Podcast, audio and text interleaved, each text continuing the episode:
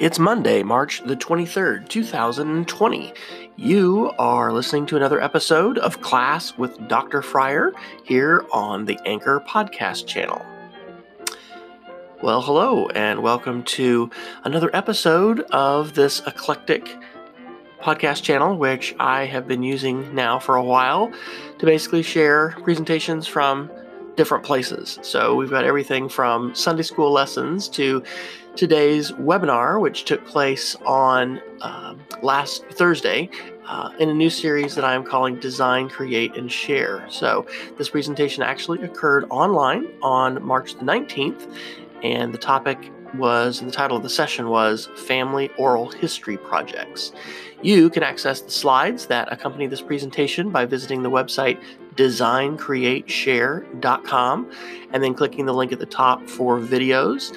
On that main site, before you click on videos, you can register for additional upcoming webinars, and I'll be doing another one this Thursday evening, and the title will be Protecting Yourself and Your Family Online. So, hope you enjoy this presentation and encourage you to let me know if you have any questions. You can always reach out to me on Twitter by sending me a uh, reply. My Twitter ID is wfryer. That's probably the easiest way. But if you need an alternate way because you're not on Twitter, you can also visit my main website, which is wesfryer.com, and you can click the contact link there, and I will receive an email message when you fill out that form. So, without further ado, let's learn together about family oral history from last week on Thursday, the uh, 19th of March, 2020.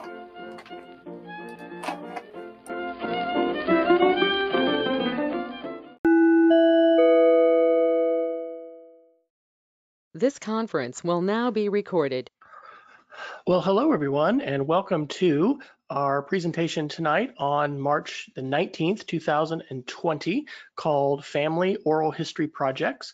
My name is Wes Fryer, and I am coming to you tonight from Oklahoma City, where I live, and the slides as well as the recorded video for the session are going to be available afterwards on YouTube, and it will be specifically linked on the website designcreateshare.com slash videos. And so on a number of the slides tonight, I'm going to be uh, sharing a QR code. And so if you happen to have an iPhone, you can just open up your camera app. You don't need a special app or anything to do this, and it will scan that and actually take you to that web link. But I'll be providing everybody with a uh, copy of these slides. I'll be forwarding you the Google slideshow that you can have access to. And so these slides are linked and you'll be able to, um, you know, access all the resources that we're going to talk about tonight. So um, I have been doing oral history projects for quite a few years. I'm currently uh, a teacher and a technology coach at the Casady School that's here in Oklahoma City. And if you were to ask me, you know, what would you like to teach, Wes? If you could teach, you know, anything, any kind of workshop, I would probably say, you know, oral history. I mean, it's just it's something I've loved, and I've I've been able to um, to do it a lot, both with our family and as a teacher, and in in community and even statewide projects. And so it is something that I just I find to be so engaging. And so as this coronavirus or COVID-19 situation has been, you know, accelerating in the last week, um, and we're and our school is actually on spring break this week, but we're going to be starting what we're calling remote school next week with our students. I just realized that you know, as parents think about projects and teachers, you know, we have so many different devices today in terms of smartphones or tablets or computers that can record. And so it's just a perfect time to talk about oral history. So uh, if you happen to be on Twitter, there are a couple hashtags that I follow, and uh, if you want to share anything that you're doing, you can you can tweet directly to me as well, and I'll see that. But um, the hashtag Design, Create, and Share is one that I'm starting for this project. This webinar is is being shared as a part of, and then I also really like the hashtag Create to Learn because I think a lot of times we learn the best when we create, and so whatever context you might be looking at this from, whether it's just personally you want to do oral history projects, or you're a teacher um, you know, or um, maybe you're thinking about a bigger project. You're thinking about something for a, an upcoming family reunion or, you know, some some larger initiative. Um, you know, what hopefully what we're going to share tonight is going to be applicable to you. So I'm a real fan of the musical Hamilton. Our family has had an opportunity actually to to see this uh, crazily enough a couple times. When it came to Oklahoma City, I won the drawing twice, and so uh, we we got to my wife and an older daughter got to go, and then our younger daughter got to go with me. And I just I love Hamilton for a lot of reasons, but one of the things that really sticks with me is in this you know song, uh, "Who Lives, Who Dies, Who Tells Your Story." Uh, you know, they, they sing about you write, this is talking about Alexander Hamilton, you write like you're running out of time.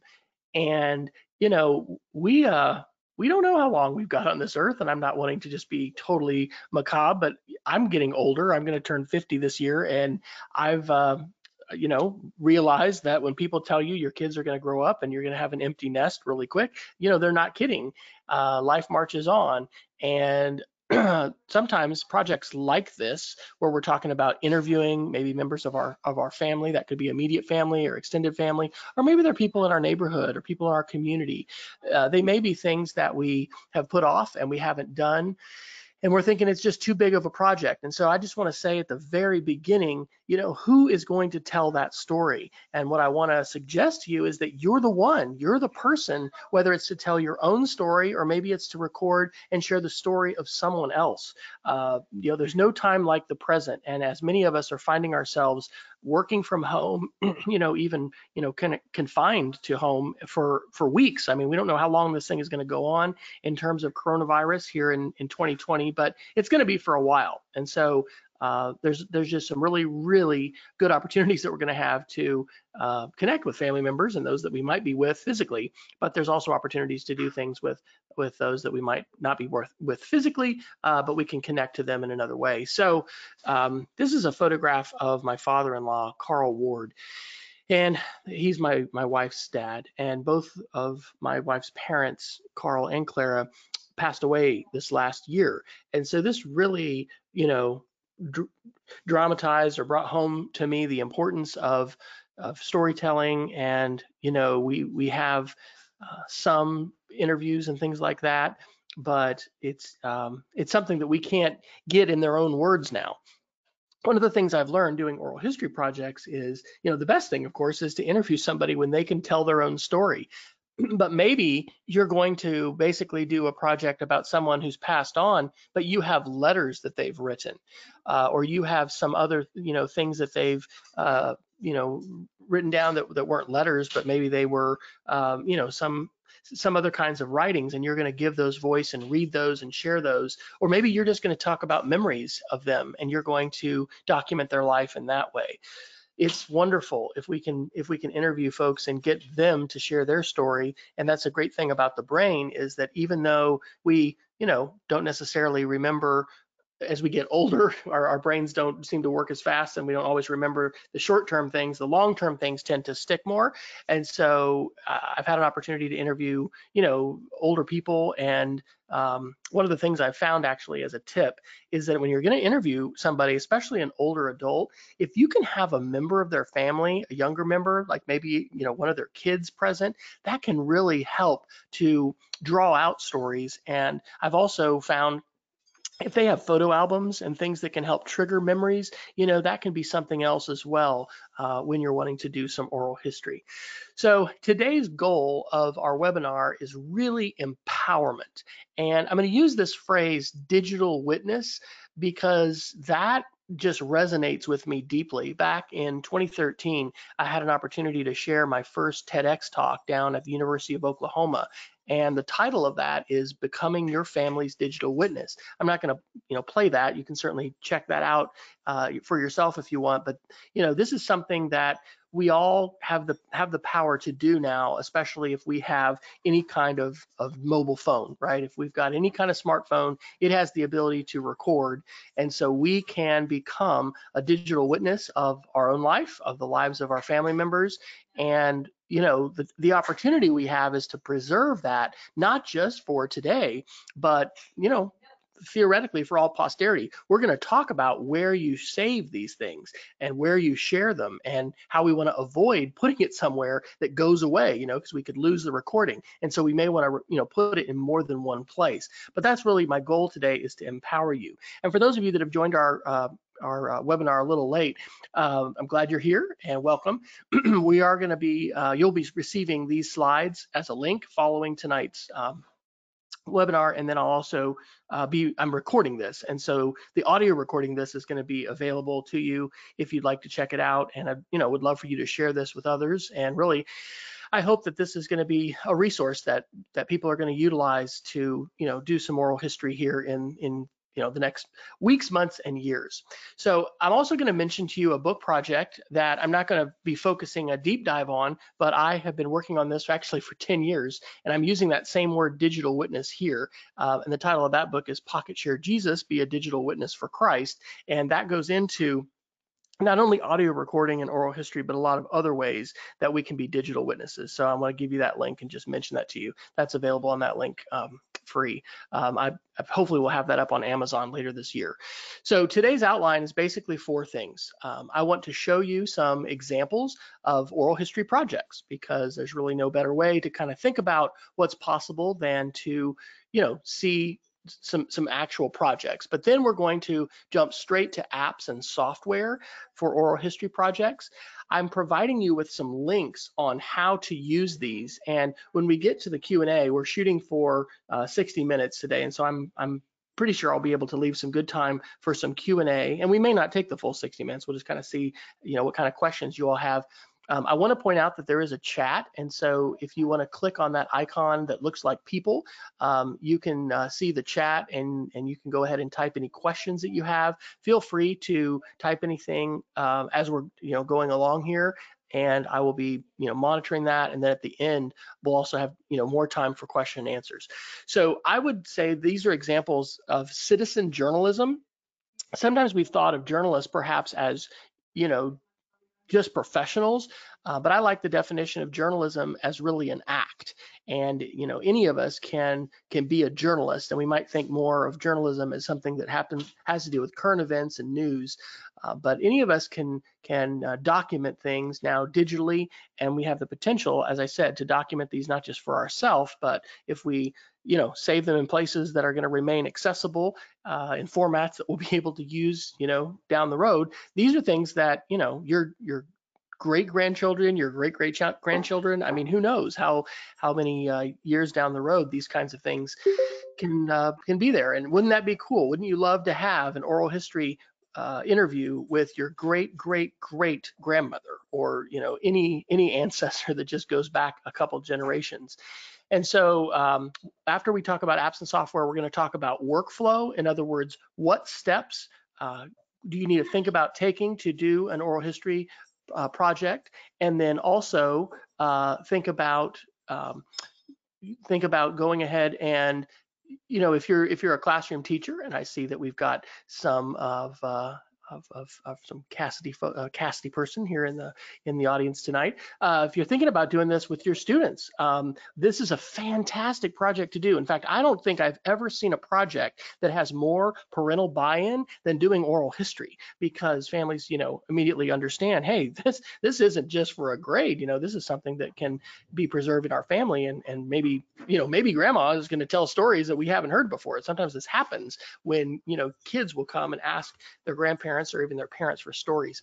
And so then we'll leave questions at the end for Q&A. Um, so let's first talk about some examples of citizen journalism projects. And actually, let me ask in the chat, uh, have any of you done oral history before? So if you just want to want to type into the chat, you've got a couple little icons there. One of them looks like people, and that's actually showing showing you the usernames of who's logged in today. But the one that looks like a speech bubble is the chat icon. So has anybody um, who's in our webinar today actually done any kind of oral history interviews? Have you used your phone before, or I guess anything? You don't have to be using a phone, um, but have you have you recorded before? It does not look like we've got anybody saying that they have done this before. So cool. Well, let's let's talk about examples. I think I've got four of these in here. Ah, good. Uh, one of one of our participants has done a little bit. Um, and it go ahead and put if put in the chat if you want to any kind of details like what you used, if you used an app or who the person was that you recorded. Um, this first example is the Eagle Scout project of our son. Our son is now a senior in college and he's having the interesting experience of having his college, like everybody else around the country, going online uh, to finish up his senior year. But when he was in high school and he was a scout, he did an Eagle Scout project at a local retirement community where his grandparents also lived. And at that time, it was called the Statesman. And, and what he did was he taught other scouts how to um, record, you know, oral history and then recorded these using a free app that the group StoryCorps provides. Um, I mentioned this earlier, but on a lot of these slides, I've got a QR code, which is that weird looking square that has, that looks like, you know, it's computer generated, which it is. and so I'll be sending you these slides, but also if you want to on any of the slides that are coming up in the webinar, uh, you can just use your iPhone. If if you've got the uh, an iPhone, you can use the camera app to scan that. And so uh, there were 11 different interviews that Alexander and the scouts were able to do and preserve. Um, and so uh, one of our participants today saying in the chat that uh, her grand she and her grandfather have used the voice recorder app and the memories app uh, from fa uh, Family Search before. So that is fantastic. In fact, I'll be curious as as we go through these apps and talk about them if there's something else that you found that you know works really well. Uh, this is the kind of thing that's always changing, and in addition to make you know needing to be updated on where do we save these things, we also you know some of the apps that I've used before have kind of come and gone. But luckily, there's some fantastic ones and um, all the ones I'm going to talk about tonight are actually free uh, and most of them are available for both iPhone and Android. So StoryCorps fits in, into that category. So I'm gonna just uh, play uh, this two minute video. This is a video that Alexander uh, made right after he had completed his Eagle project, and I'll give you just a little bit of information and background about that. I am Alec Fryer, and I just um, concluded my Eagle Scout project here at the Statesman. We were recording interviews with the residents here um, and having them or giving them the chance to tell stories about growing up and what they did. So these stories will be published online and collected on a site for their families and for others to view and listen to. And um, kind of talk through what you're going to be doing. And then you're going to Hello, I am a scout from Troop 386. Today is October 10th, 2015, and we are at the Statesman in Oklahoma City for an Eagle project to help seniors document a few stories of growing up and their life. I am speaking with Irma Paul from Montana. So, Mrs. Paul, tell me about where you grow up and what your childhood was like. Well, I was born in Beatrice, Nebraska. Very small town called Spalding uh, population probably 35. Uh, my mother graduated from Spalding High School and she met my father uh, out in that area. I went to California and I spent two years, I was not in the scouts, so I when they were around, yeah, Neighborhood area that we worked with through the school. That was always very helpful. Kids Okay, well, um, this project was definitely one of the coolest, if not the coolest Eagle project I have done. Uh, I got to talk to a lot of interesting people, learn a lot of history about their lives, about how things were back then. It was truly amazing. All right. So uh, if you want to respond to that in the chat, just to say any thoughts that you have um, about that, I can give those voice and, and share those. One of the things that I think is really, really good about oral history projects is it it gives us an opportunity to sit down and listen to each other and tell stories. You know, we have been telling stories to each other forever, and our brains are literally wired to remember stories. Um, if you are a teacher or you're any kind of public speaker, you know, listening to a, a good preacher preach or a politician, you know, they're going to use stories and storytelling because they know those are the things that are going to stick in our minds. And so we're in a very you know, technologically media filled world uh, and there's all kinds of social media apps and you know games and things like that. But you know being able to sit down and and have someone tell us some stories and listen like that by itself is a great experience. I also want to mention i'll talk a little more about this that this storycorps app it's fantastic. It's free. It's available for both android and iphone and when you create an account, it actually will upload and save the audio recording with a picture. So you can see this example that's on the screen there of, of Eric Hoggard's, you know, interview, that um, is with it. And so that's nice because I don't know how, how much you listen to podcasts and audio, but you know, and if you're driving in the car, that, that's great. You know, but we don't hopefully want to be watching a video unless you're in a self-driving car. But a lot of times, if you're just playing audio, it, it, helps to be able to establish a little picture of, of who is it that's talking, and both of those things are, are captured by the StoryCorps app. So here is another example, and this one is uh, another personal connection. This is one that our daughter, Sarah, who is now a freshman in, in college after her gap year, did when she was in high school. And this is an interview with my dad. And she used a free app called Voice Record Pro. And this is a free iPhone app. This is actually, I think, of the of the apps that and software that I'm going to talk about.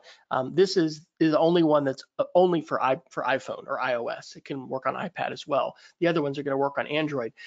But boy, this one I love so much more even than like the built-in voice recorder app because what it lets you do is save it as a video. So that was a picture of our daughter Rachel and and Sarah with my dad, uh, who they call Wildcat, and uh, we were at home in their in their old house that they've now sold, and you know took a picture that my dad was a pilot, that was his helmet, and anyway, all of that was on the phone, and then we saved it as a video and put it on YouTube.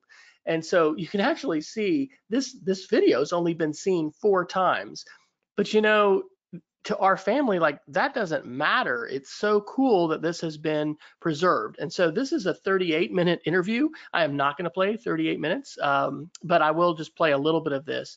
And I want to comment that in terms of a tip and technique, whenever you're recording uh, with a phone, go ahead and put it on airplane mode all right. And the reason for that is because you don't want to get a phone call or a text message or something that's going to be interrupting your interview. And so after you've done the recording, then you can know, you know go off of airplane mode, reconnect to your cell phone data or Wi-Fi or whatever, and then you'll be able to share it. But uh, that's a really important tip to go ahead and do. And then the other thing is ideally it's good to just set the phone down on a soft surface. Um, the reason a soft surface is good is that it's going to absorb more of the audio. If you're, you know, on a dining room table that doesn't have a tablecloth, it's a hard surface, it's going to be more reflective. It's just not going to absorb audio and you're not going to hear as well. Now, let me say this too, though go with what you have. Uh, the interviews that the scouts did with the first example I showed you of our Son's Eagle project, I mean, they were doing that in the dining room at the uh, at the Statesman, uh, and and so you know it was it, it, may not have been ideal, but it was good enough. And so getting the microphone end of your of your iPhone, which um, generally there's a couple microphones that are on there, but the uh, base of it, where the the home button is, if you've got one of the older iPhones, or the or the place where the plug plugs in, we can say now, newer or older, uh, that's probably the main microphone that's going to be utilized. You know, it's where you the microphone is used when you when you speak. Um, and so um, yeah, if uh, I've got a question in the chat about sharing some screenshots of the Memories app. Um, I think I'm not sure actually if we can share a screenshot, but when we get to the Q&A, if you'd like to do that, that would be great. I kind of think unless you have a link to it, if you want to put a link to the Memories app, Maria, um, I think we'll be any all of us can click on that, and so you can put that in, and then when we get to the Q&A section, we can try. I've I've actually only done text chat, and I don't know that it'll let us directly attach a a screenshot in here. Um, but anyway, let's listen to just a little bit of this of this interview uh, that was from 2018. I'm here today and it is April 29th. And I'm here with my wildcat, who is Tom Fryer, and he is in Manhattan, Kansas right now, and we are on audio FaceTime, and I am in Oklahoma City. How are you doing today? I am doing fine, and I would add that I am your grandfather, right beside your wildcat. That is true. Okay, good. Need to clarify that. Okay, our first question is when and where were you born? When and where? Okay, I was born in Powell, Wyoming.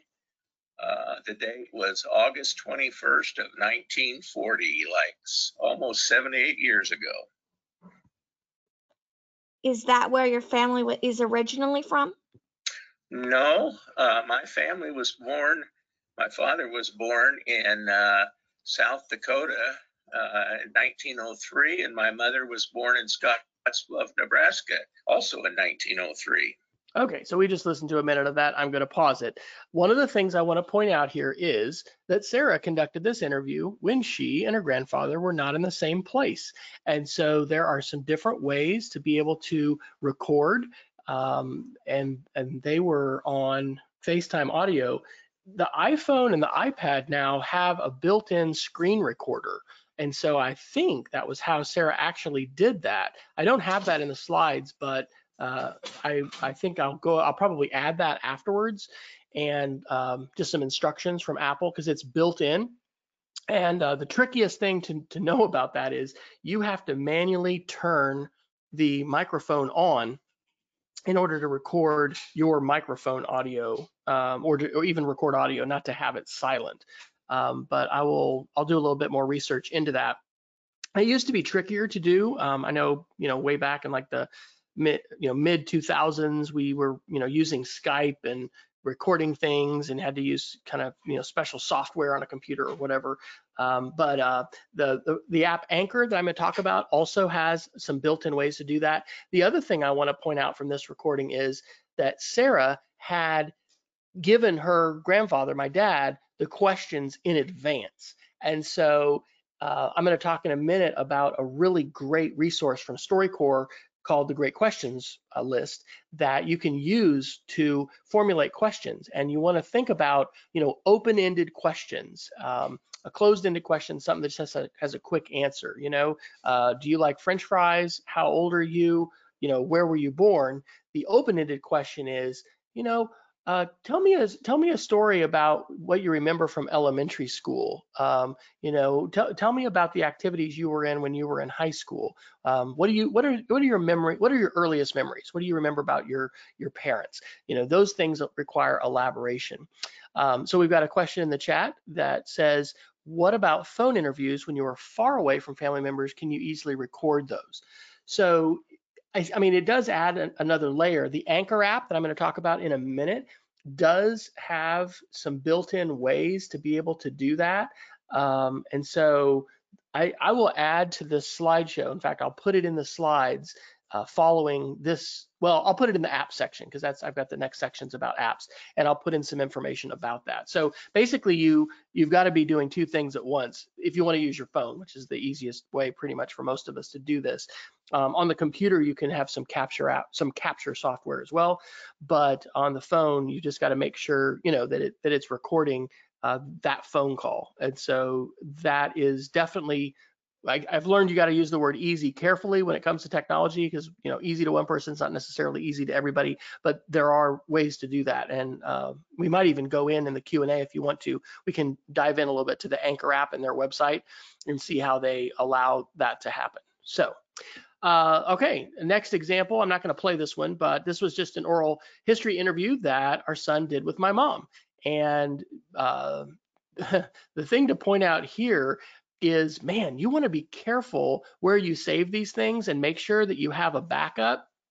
Um, I actually had published this on the StoryCorps app, but the StoryCorps uh, site changed their links. And so in this case, it's not missing forever, but I need to update the link. Um, we posted this on a website that we call our family learning blog. And so as the kids have been growing up, we've, you know, documented different things. They've written things and put things on this site. We haven't actually used it a whole lot in the last few years, but you know, it's there and these things are archived. And so I ended up posting it two places. So you can see where the red arrow is pointing in this slide. That's actually missing.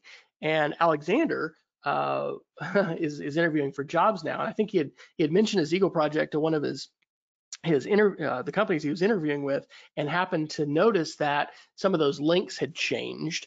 And so he's he updated those on his website. I need to update this one. But there was a second copy of it and it's on a place called the internet archive and so this is a fantastic resource that anybody can register for a free account on uh, it is archive.org and when you upload something they will host it forever for free. Now, could they go bankrupt? You know, could they, you know, take their website offline? You know, sure, they could. Uh, and this has happened. There's, I mean, one of the, there's a couple websites. There was one called iPadio, and there was another one called Cinch that I used to use. Uh, if, if my friend Joe Dale, who's from the Isle of Wight in the UK, happens to listen to this, you know, Joe is somebody who was super into using podcasts, especially in English as a second language classrooms. And I learned about a bunch of tools from him, probably learned about that iPadio tool from him. But the bummer is, you know, if those if those recordings weren't saved, they're gone now. So uh, when I was starting to get into podcasting and audio recording in the mid 2000s, a lot of stuff around 2007, 2008, I was actually, you know, posting some of those things. And so you can actually see there's a couple uh, interviews additionally with my parents. There's an interview with my mom from 2016 about being an educator. There's an interview with my dad about, I think that was growing up in Powell, Wyoming. And so um, there's different ways to go about this. You can go out and pay a company to have hosting space so that your files will live on their, you know, web servers. But the problem with that is if you stop paying, guess what? Your files go away. They take them down. And so I'm really a fan of sharing uh, oral history audio interviews on YouTube. Um, I don't think Google and YouTube are, are going bankrupt anytime soon, even with this coronavirus and all the unemployment and you know challenges we're going to have to the global economy. I think streaming video uh, companies and, and technology companies are are you know probably going to weather this you know fairly well. So anyway, YouTube I think is good, but the Internet Archive is something you may not have heard of before. Again, it is free. I have not you know paid to put on any of this stuff up there, and you can register, set up your own account, and then you can post your audio there for free. So the third example that I want to show is this one, and this is a project that actually uh, started at our church. So I called this one uh, Testimonies and Tales, Faith Stories, but I don't know how many years ago, maybe it was back in 20, 2010 or something. Um, I was a deacon for our church, and then we had I think four different high school students who were youth deacons. They served for only one year instead of three years, and one of the and i was the the deacon that worked with them. And one of the things that we did was we we did some oral history interviewing members of our church about their lives. My absolute favorite and I'm, i won't play it but you can this is a website by the way that i maintain. So my main professional blog that i've, I've been blogging since 2003 and this particular website speedofcreativity.org has been online since uh, 2005 so I, you know, pay a company to be able to have this domain that I own through GoDaddy um, up and, and available. Uh, I, I need I, I have backed this up, you know, at one point, but you know, this is this is an example where like if I wasn't paying that bill or something happened with our, you know, credit card, debit card, or whatever that we're registered there with, you know, these would go away. My favorite one on this, there was a woman, um, Ella Mae, who was one of the first Christian missionaries to Iran in the 1950s. And she passed away, I think, like two years ago. But the interview that we did with her and the, the stories that she told about what, what it was like to live in Tehran and, you know, the Elburz mountains that are there and just you know the the the children that she taught she was a school teacher uh, and then you know what it was like growing up in edmond because she grew up actually in our church in edmond It's just fantastic. And there's several different um, interviews uh, that you know were part of that. And so anyway uh, it's just another example. And i i don't think this is another slide i need to add. I will add a slide. This website is powered by a free um, project, uh, shoot, and I think I'm gonna just go ahead and link to it because I don't remember what it's called. I'll go down here to the bottom. Yes, podcast generator. So I'll put a link to this in the uh, the slideshow.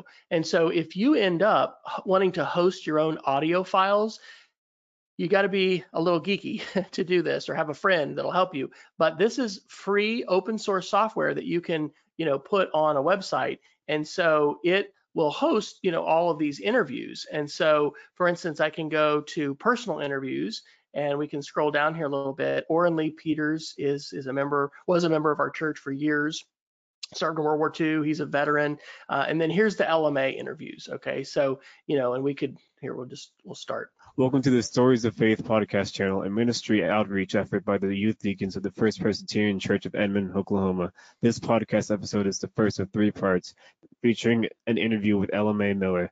Ella Mae is a member of our church and celebrated her 90th birthday in June of 2008. She has five children, 18 grandchildren, and 19 great grandchildren. She has lived an amazing life, and in this interview, she shared memories of her life growing up, reflections on her journey of faith, and insights about the things which bring her joy as a child of God, living in almost a century on earth. Thanks to Ella Mae for sharing this interview, as well as Crystal McGee for assisting in the interview. When I came to Edmond, I was going into the Baptist youth group then, Okay. but my husband was very active in the, in the Presby- uh, Presbyterian youth group. But he met me and, and, uh, wanted me to go to church with him and I said, no, you come and go with me. I mean, he wanted, uh, or no, if he could go with, with me. And uh, since I wouldn't go to his, he wanted to know if he'd go, go with me. But I was going to the Baptist youth group. All right, I'm going to pause. We won't play more of that. Two things to, to note. Number one, like when you ask older adults to tell you stories from their life, like they can take a lot of time telling those stories. So, you know, just just be aware of that and and think about, you know, not not having an appointment maybe scheduled right away after you're finished. Um, another thing that I just realized that I didn't put in here. This is a great website called Auphonic. And sometimes when you record things, somebody is talking really quietly or there's differences in the, the audio levels and you need to normalize it out. And so that's kind of what this shows is that you can have different levels. And so uh, this particular app actually does cost some money, but I use this frequently when I have audio that I've recorded, I need to fix it. So that's a little bit of an advanced thing, but boy, it's important because you really don't want, you know, that audio, um, that audio to, um, get out of this. Um, you don't want that audio to, you know, be poor quality. And uh, if, if somebody's, you know, not, not been loud close to the microphone. Okay, so last example. One of my favorites, and doggone it if this one hasn't gone offline really since last fall. Uh, this is a project from Toronto, Canada, and it's called the Murmur Project. It, it's an example of a story of, of uh, place-based storytelling. And so uh, I didn't actually mean to advance the slide yet. What you see is a picture of a guy holding a flip phone. So you know this is kind of an old project, right? But around Toronto, what they've done is they've recorded stories about different buildings, different parks, different places. This is something we've been talking about at our school because, you know, we have certain benches that have been purchased and dedicated to a particular person, trees that have been purchased, and, and we've we've talked about actually having, a, you know, uh, the Q, a QR code. I think we're actually working on this um, and having that link to that story. Now, so this is a little different because they're doing a phone number, but uh, here in Oklahoma City, uh, if you haven't um, been here, one of the things that a lot of times visitors and guests will come see is our bombing memorial to the, the Murrah Federal Building that was bombed in 1995 by Timothy McVeigh. And they they had one of these walking tours where the designers of the actual memorial would tell you at different spots around the memorial what you were looking at, why they designed it, why the chairs, are, some chairs are smaller and some are bigger, and and why they're positioned the way they are, and all these different things. And it's just it was fantastic to be able to hear them, you know, in their own voice. Now they've changed that, and I don't think they're any longer doing that with a phone service. But anyway, that's a, that may be a catalyst for you thinking about projects because how neat is it to be able to access stories on the go when you're in a place, right? To to look out on a lake and then hear a story of someone talking about, yeah, when they grew up, you know, the memories that they have of that place or of, of that park or that building, or maybe it's a building where the ruins are just there and, and the building itself isn't there. You know, we'll sometimes say, well, if these walls could talk, well, guess what? If we record oral history stories, about places and about people's lives, I mean, there is this potential for others, you know, down the road, and there's no telling how many years down the road that could be to be able to hear those stories. So I think that is pretty awesome.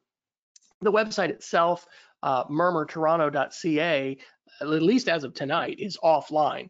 Um, I shared a keynote this past September here in Oklahoma City for a podcasting conference that we we um, an organization called Story Chasers I've been a part of put on. And at that time, in September of 2019, it was still available. You can see over here on the map, they've got, you know, uh, little dots, you know, showing where you can access these stories. And this is this is something that I actually learned about, gosh, probably back in the in the mid 2000s through the Center for Digital Storytelling which is based in Berkeley, California. And it's just a, a, project that's always stuck with me and I think is is really fantastic. With smartphones, we have obviously, you know, much improved ways to access stories. But in the early days of cell phones, you know, before, you know, the iPhone in 2007, for instance, we didn't have apps and we didn't have, you know, phones that were as smart as what we have today. And so being able to dial a number and hear the story was was something that, you know, could make place-based storytelling on location a possibility when it couldn't happen otherwise. All right, so we are uh, actually 40 minutes into our slideshow and we got to talk about apps and I, I, think I might need to pick up the pace a little bit. I want to be respectful of everybody's time and we're going to try to finish up here at the top of the hour. Again, uh, I think we've had some more people join us. I will be sending you an email with the link to these slides and, and the, this recording will be available as well. So if you if you came in late, you'll be able to catch that.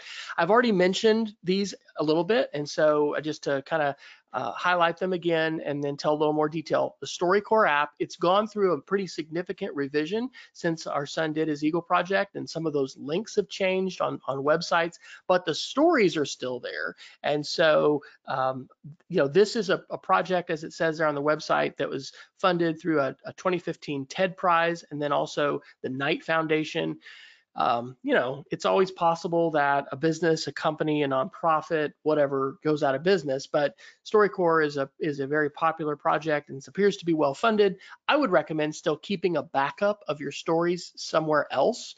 Uh, you might even put them on like a USB flash drive or thumb drive. You could put those in the safety deposit box, right? Or wherever you keep your, you know, really precious uh, documents, birth certificates, marriage certificates, stuff like that. But it is a great app and like the Anchor app I'll talk about in a minute, it kind of is a soup to nuts app because you can record and do some you know, tweaking of the recording and then also publish it. And so it takes care of a lot of steps that are just fantastic. It, it simplifies the process quite a bit. The other app that I would recommend most to you for audio recording. And also this can be one for the classroom. I know we've got one of our Casady teachers here in the room and um, there's a one of our uh, history teachers, our eighth grade history teacher in our middle school I was I've been working with and he just did some World War One audio projects and in that case the kids were reading poetry from world war one but they were creating radio shows and anchor was the app that they used and as you can see from this screenshot of the iTunes store. Anchor, Anchor is, by the way, available both for Android and for iPhone, and it is free. You can record your podcast, you can edit it, splitting it and trimming it right there on your phone, or if you have a tablet, um, you can do that too. It has background music and sounds that you can add, and then you can also add voice messages from listeners. So it gives you a um, a way. I think it's a phone number actually, kind of like a voicemail and so you can ask questions. And so you could even do a project, and this could again be for your family or it could be for school, whatever the context. And you could you could ask a question and send that out to your families, and literally those recordings would come into the anchor account that you've set up, and then you can create essentially a, a collage, an audio collage of those audio files. And you can do all that from your phone.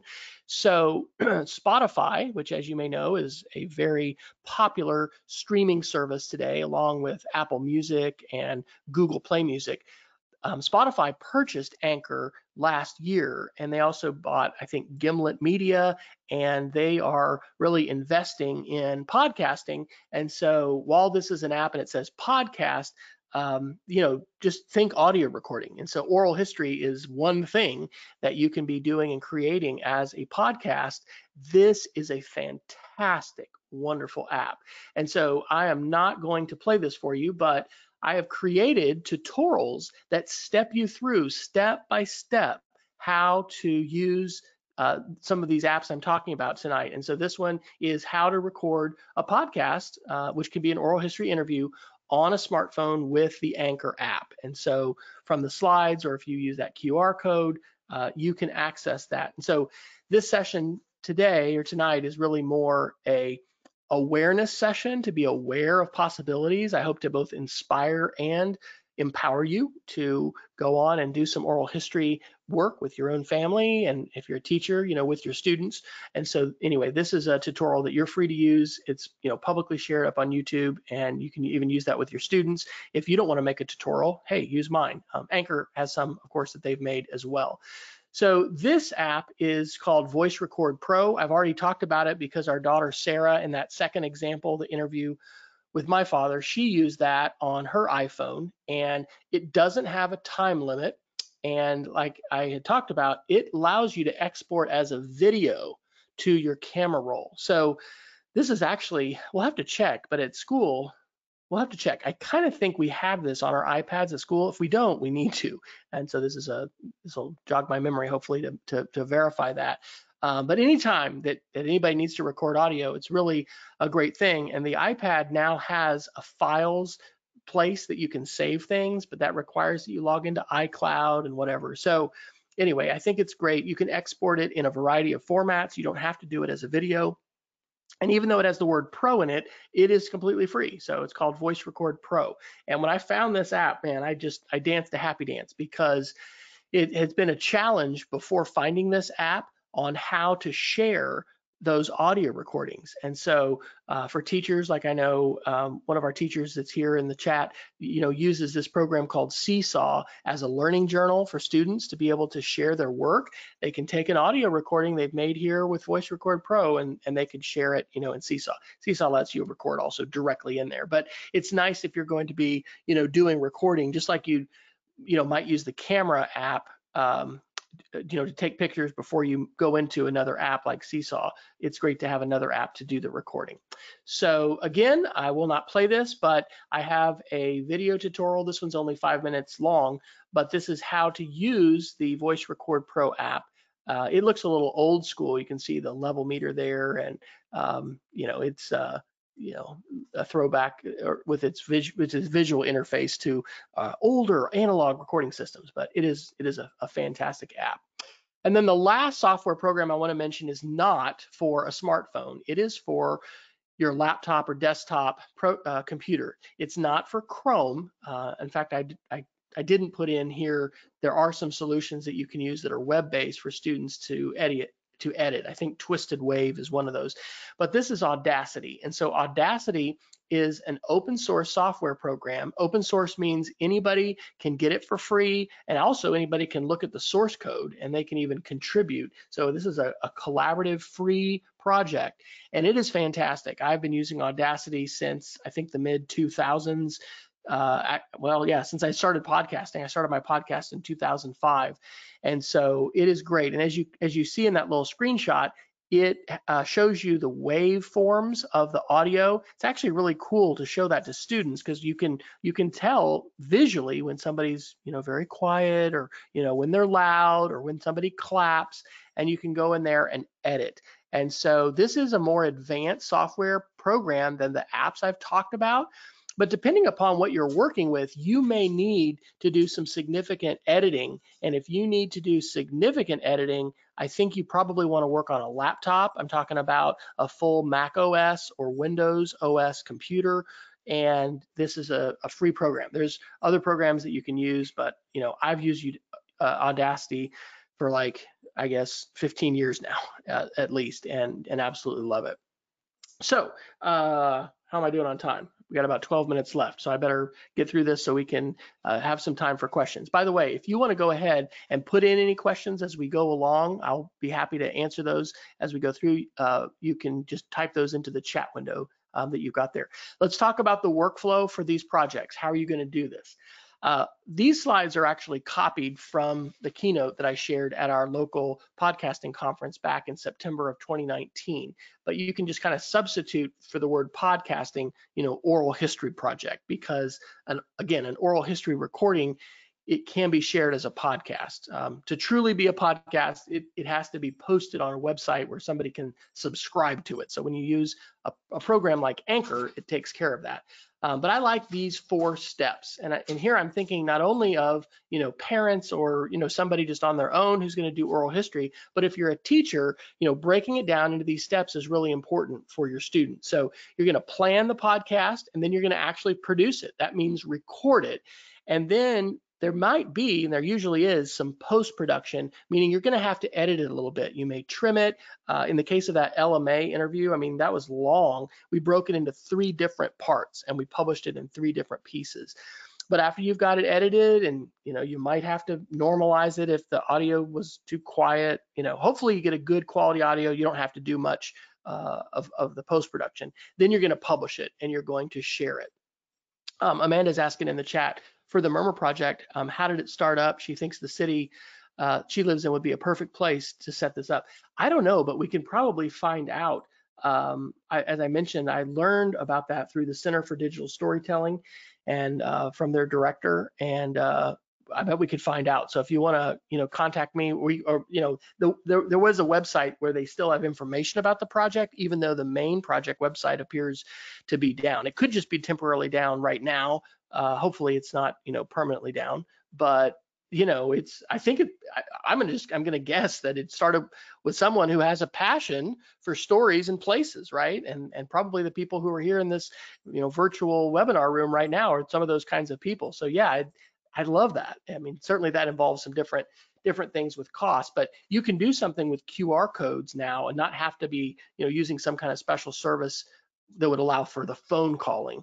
Uh, and so smartphones, you know, have changed that. And that's one of the things we're talking about at our school. I think we have some uh, some uh, some QR codes for trees being ordered and, and other special things. And so a long-term hope that I have is that we'll be able to have students involved in recording some some history stories from people who can tell stories about you know the people or the places, and then we'll we'll, we'll connect them in that way. So there's a lot of steps potentially to this process. Here's the good news, all right? If you use an app like Anchor or the StoryCorps app, that one app can do all five of these steps. Because if you truly want to, to have a podcast, you know, you have to record and you probably edit it. Then you export it in some format. A lot of times it'll be an MP3 file that's a compressed audio file. Then it has to be uploaded to a server somewhere, uh, a website that is going to be, you know, providing a link to that. And it will be you know maintained over time. And then there's also you know going to be that link and then also what's called a feed so people can subscribe. I've been doing podcasting since 2005 it can be complicated. It's wonderful to be able to use apps that really simplify this process a lot. So let me just break down these steps really quick and then we'll we'll have i promise to save just a few minutes for additional q&a again continue if you've got a question to just drop it into the chat and i can handle that kind of as we go Step number one is planning. Um, I'm going to go ahead and click this link and, and see if we can look at this. Yes, it's still there. This is the old StoryCorps I, uh, website, and this is what they call their great questions list. And so it has them broken down questions for everyone, questions about working, uh, questions about war. You know, if you'd be interviewing a veteran, uh, maybe who has has come back from, um, you know, uh, being in a military service in in Iraq or Afghanistan or somewhere, they've got some questions here. Um, I like how they are asking open-ended questions.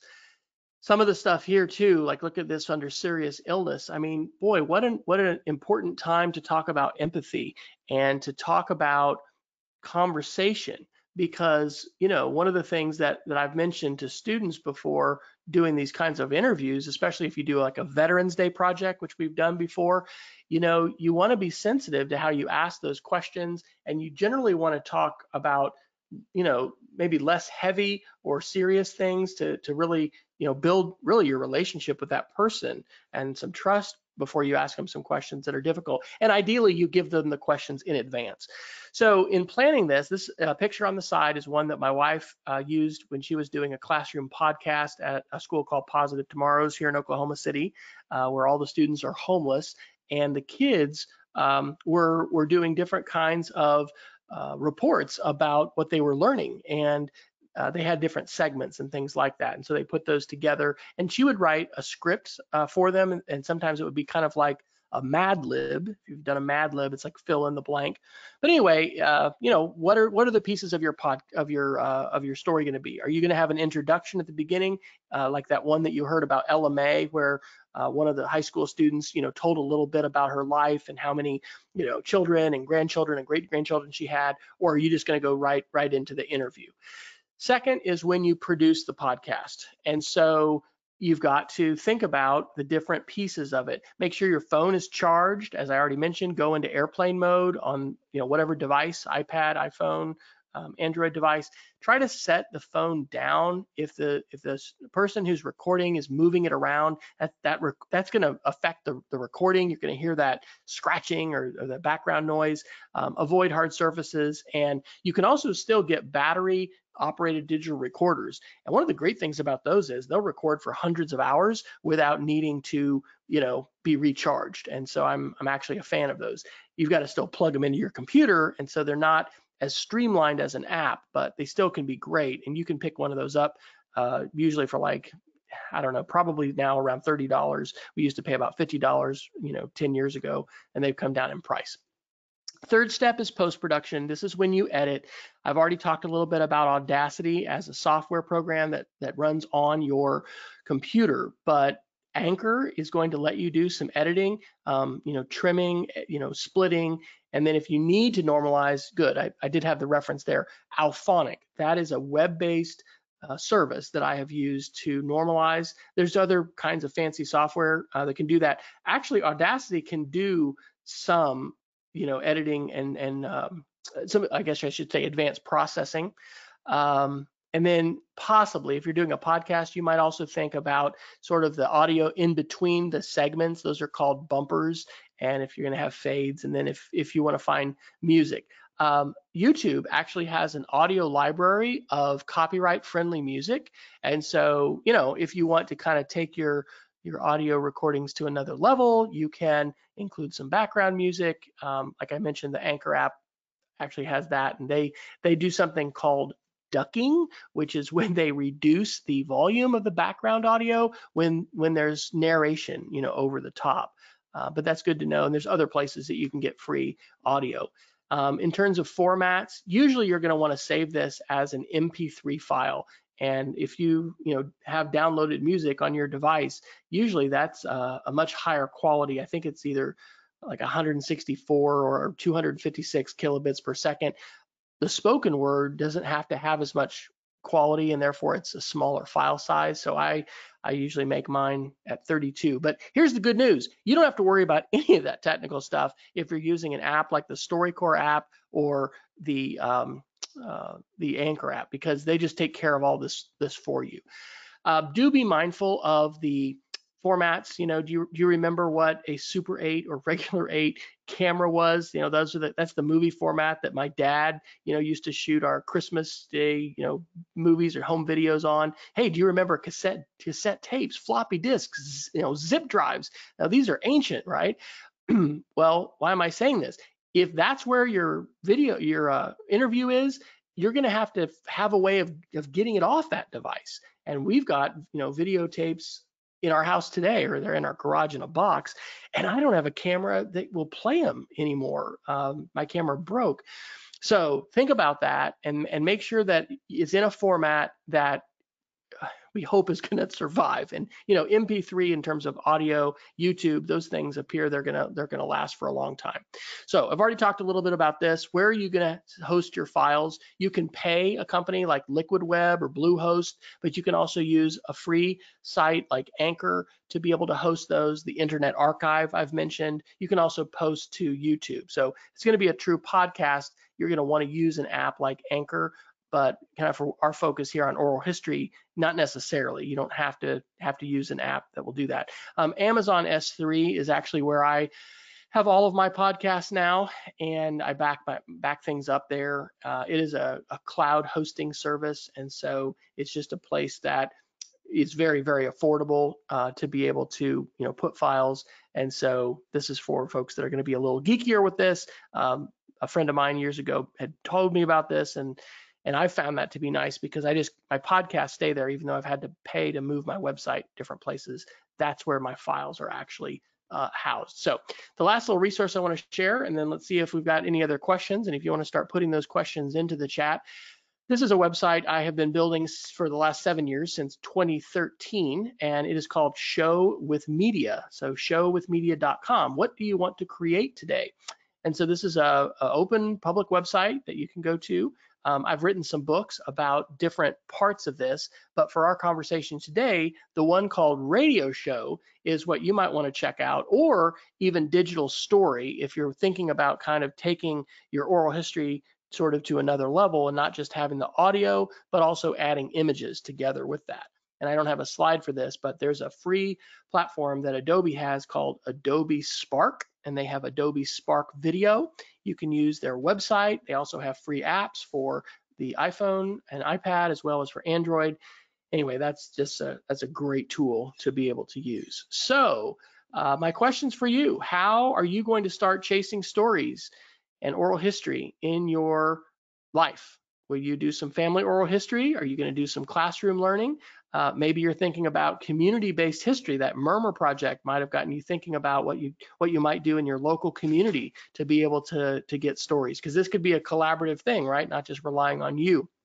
I love the idea of having you know students interview role models, uh, graduates of your school, creating you know oral histories. Um, we're talking about actually maybe doing something like that at our school during this uh, COVID-19 coronavirus time you know, having folks tell us a little bit about like, what did you do, you know, to get in in in school to get to where you are today? What do you like about your job, and how do you use, you know, science, math, and and and English language arts, you know, in your life or something, and then doing a little video conference. But all that stuff could be recorded and it could be shared, uh, you know, either with video or with audio.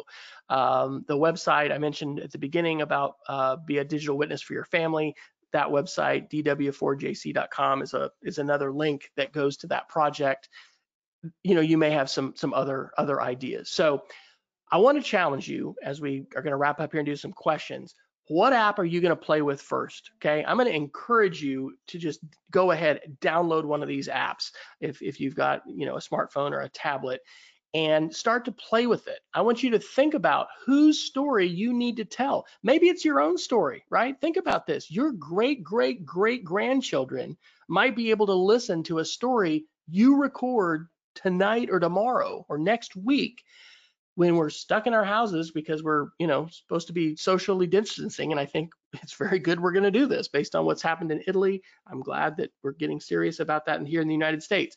But hey, what a great time to be able to, to document stories.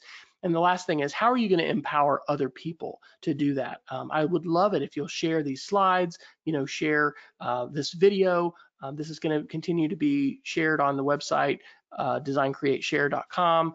And, uh, you know, there's a lot of folks that we can probably think of that would be energized by this prospect of not only telling stories, but chasing stories and finding stories with others in the family or in the community that, that they can have.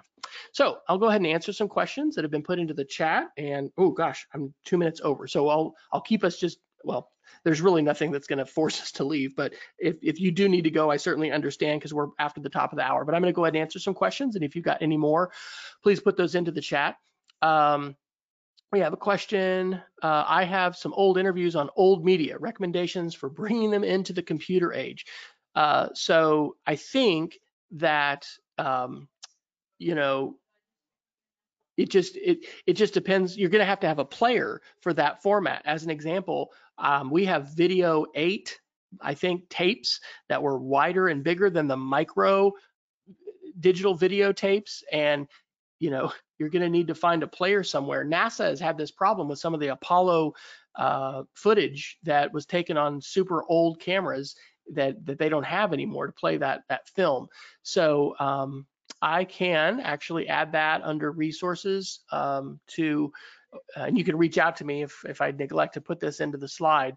You know, there still are a few camera stores. You know, we used to have uh, Radio Shacks around, right? And my dad paid to get some old VHS tapes, you know, converted into digital and put onto DVD. Uh, it can be expensive to do that. I know that librarians are a good resource, so I'd recommend checking with your local library. You might also check with your your local, you know, college or university if you've got one, or reach out to what you know ones in your state and find out uh, how do they do that and and for the specific format that you have.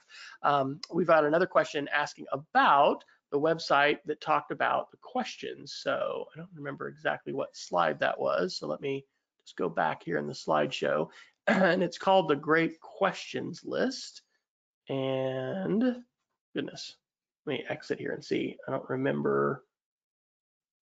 Oh, it was under workflow.